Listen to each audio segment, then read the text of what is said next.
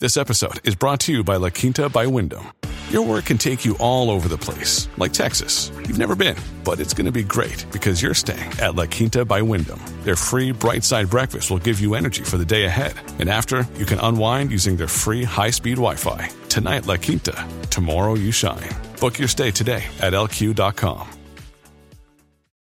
At Evernorth Health Services, we believe costs shouldn't get in the way of life changing care, we're doing everything in our power to make it possible.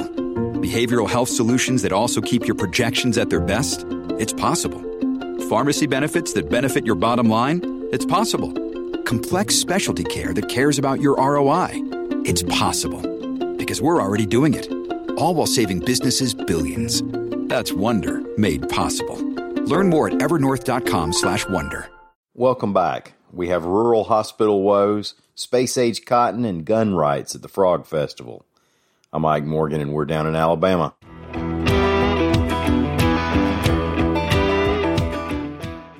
We know that many rural hospitals have closed in recent years, and researchers are saying that the problem may just be getting worse. AL.com's Amy Yurkanin reports that healthcare analytics firm Chartis Group issued a report putting 12 of Alabama's rural hospitals in the most vulnerable to closure category.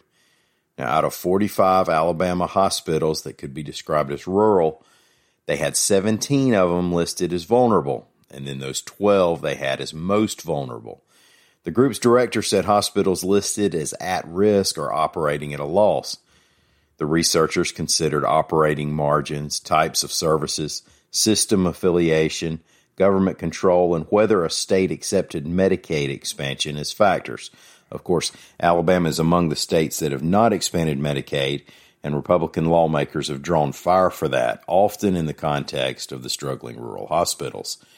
Seven rural Alabama hospitals have closed since 2010. One of the South's iconic agricultural crops could get some more valuable characteristics before it even comes off the plant. AL.com's Lee Roop reports that Hudson Alpha Institute for Biotechnology in Huntsville wants to create better cotton. And they have new research grants to do it with, paid for by a number of sponsors.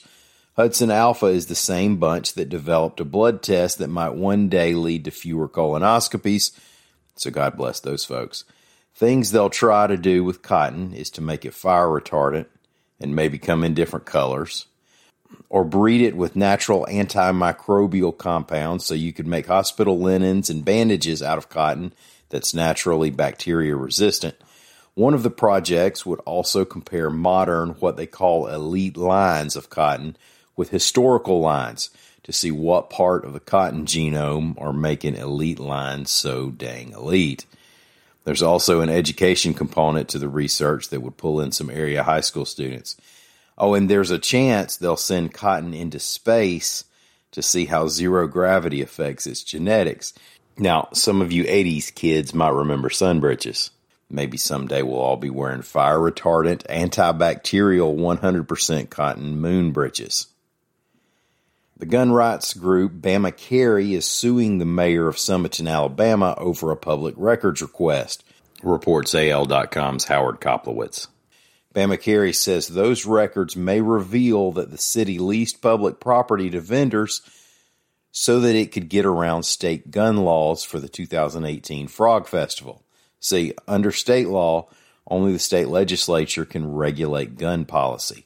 So, barring legislative action, somebody might be able to open carry at the Frog Festival on municipal property.